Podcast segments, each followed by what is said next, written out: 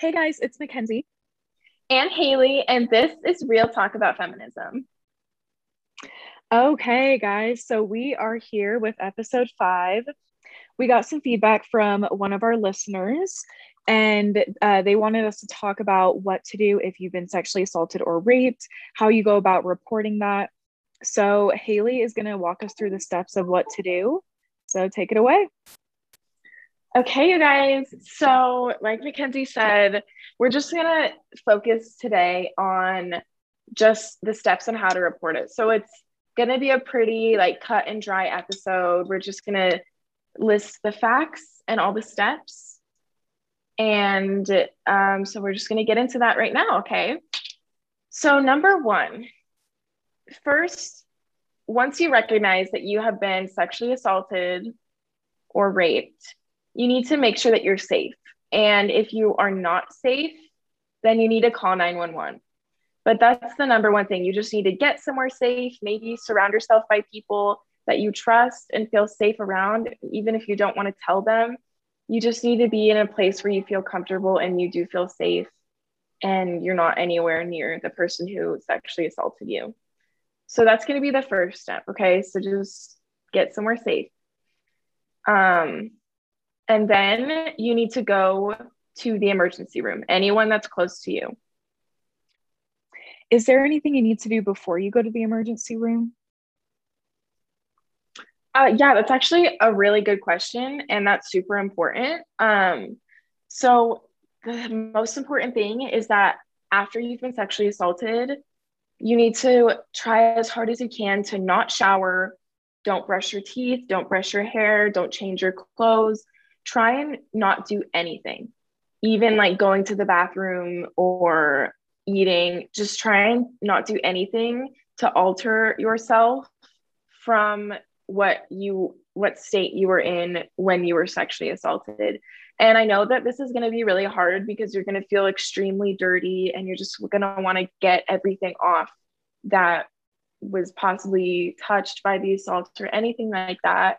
And you're just going to want to feel clean again. And one of the ways you do that is by showering and just like getting all that off of you. But you need to fight as much as you can to not do any of that because it's super important when you get to the hospital that you have all of that possible DNA on you still so that they can test that and they can put that away for evidence. Okay. So try not to shower or do anything like that. Um, so once you get to the ER, you are going to tell them that you have been sexually assaulted and don't worry they won't tell anyone. They are legally not allowed to tell anyone so that will just be um, between you and them. And so you're going to tell them that you've been sexually assaulted and then they're going to ask if you want a rape kit done. What exactly does a rape kit entail? So first off, when you get there, they're just going to treat any immediate injuries that you might have. And if you don't have any, then they'll just move on, but they'll first just give you immediate medical care. Then they will ask you some questions that they normally ask when you go to the doctor. So, like if you have any medications or you have any other health issues.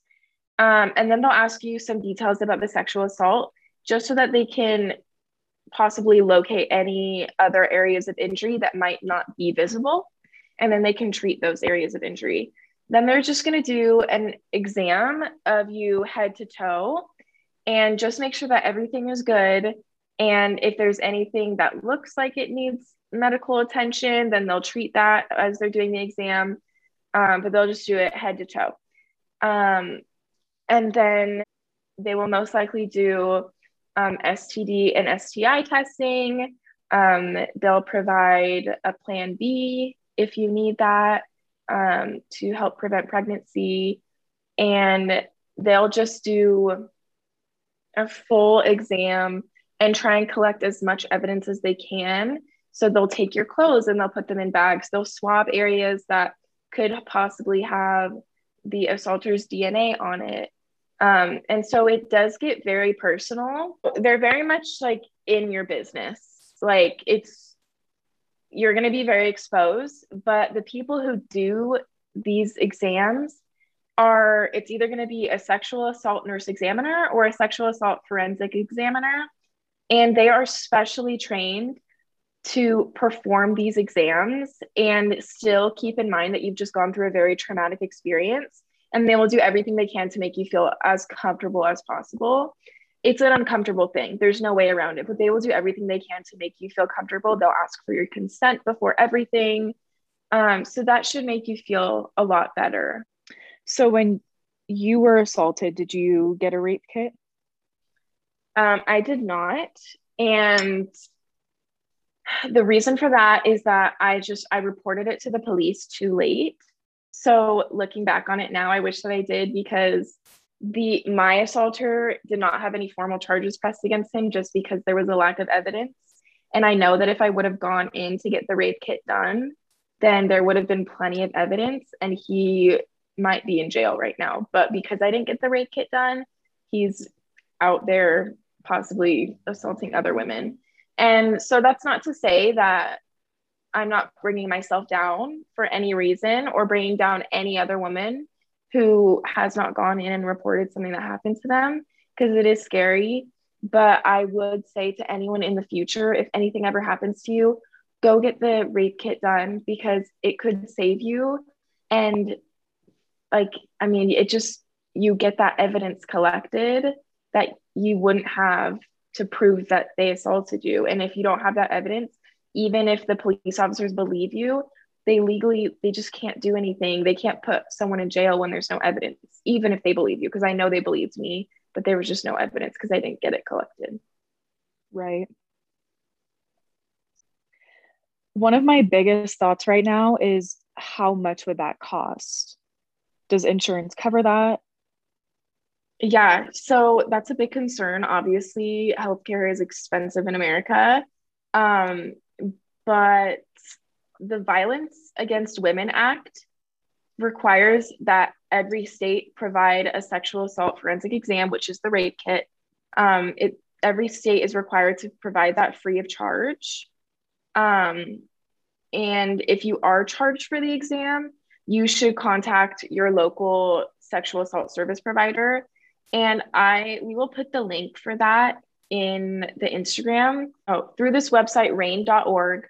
Um, they have a ton of resources, but they have the list of all of the local sexual assault service providers. So if you are charged for getting a rape kit done, you should not be. And then they will fight for you and get it so that you don't have to pay anything because legally you should not be charged for the exam. That's really cool because unfortunately, that would be something that holds people back from reporting it because it's a lot and you just don't know how much it's going to be. So that's really cool. Right. Especially in the ER, because just going to the ER in general is so right. expensive. Yeah. So definitely very cool. And it's very supportive and supporting people to report. Um, one other thing about the rape kit is they will collect all of this evidence, but they won't do anything with it unless you decide to report it to the police. Okay. So they'll collect it all, but until you say yes, I want to, I want to report it, then they'll hand it over to, to the police. But they will not do that without your consent, unless you're a that's minor, really cool. and that's pretty much like the only special circumstance. If if they're if you're a minor, then they might be required to. But if you're not, then you get to make that decision. So after you have gotten all of the evidence collected at the hospital, next step is to talk to the police. And you need to go in and you just go to the front desk. You tell them that you need to report a sexual assault. They'll have you write down your demographic information and then write down your statement of what happened. And then an officer will call you back. He'll get a more detailed statement from you, and then they will discuss if you want to press charges or really what you want to do. They won't do anything unless you want them to. So they'll kind of get an idea of what you want to do. And then from there, they'll just take it wherever you want to take it. When you went to talk to the police, what was your experience like? Was it exactly like you just explained? Was it different? Yeah, so like the logistical stuff, it was exactly like that. I wrote down my statement. They called me back. They asked me more questions. Um, but my my case was a little different because I was really scared, and so I originally did not want to press charges because I was scared of possibly getting the guy kicked out of school because we go to a private Christian school. Mm-hmm. And so I was like, no, I don't want to take it that far. So I just told them I wanted to report it, but not press charges. I just wanted it on their radar in case it happened to another woman. And then a few days later, they got back to me and told me that another girl earlier that summer had also reported it, um, reported the same guy for sexually assaulting her. But she did the same thing that I initially wanted to do. She didn't want to press charges. She just wanted the report to be out there so that if it happened to another woman, then she would press charges. And so in that moment, I felt like for to give back power to me and to this other girl who had been assaulted by the same guy, I felt like I needed to press charges. And so then we went down that route. But again, like I said, they won't do anything unless you want them to. And so the police officer called me and he was like, Hey, his name came up on someone else. He sexually assaulted her too. What do you want to do? He was like, You can choose to press charges or you can choose to just keep it on the record. So I really liked that because even with reporting a crime, because it is a crime, they were still asking for my consent, like through the whole thing, mm-hmm. which is really important.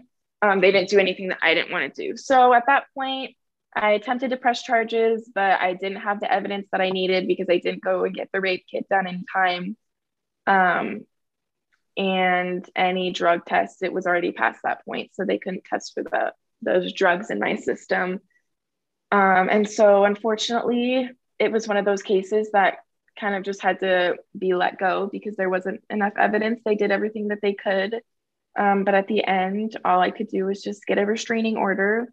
But even just having a restraining order and not having any formal charges pressed against him makes me feel like I did get the power back because mm-hmm. that will go on his record.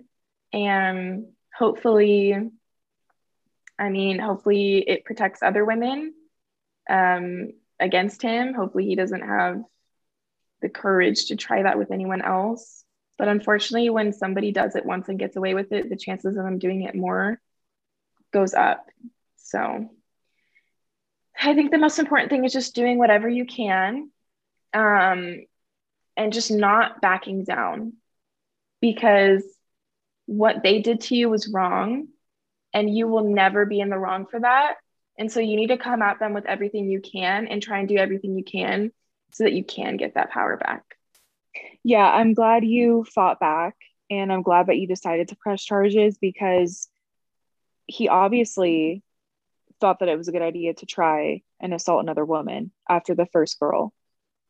And who knows, he might try again. I hope not, but it's good that you fought back and hopefully um, somebody listening is inspired by your story. If something happens to you, if you don't want to report it for yourself, think about other women that possibly it could have happened to from the same person. And maybe you reporting it, their name will come up in the police records already, and it will make your story much more believable because someone else has already reported it. Right.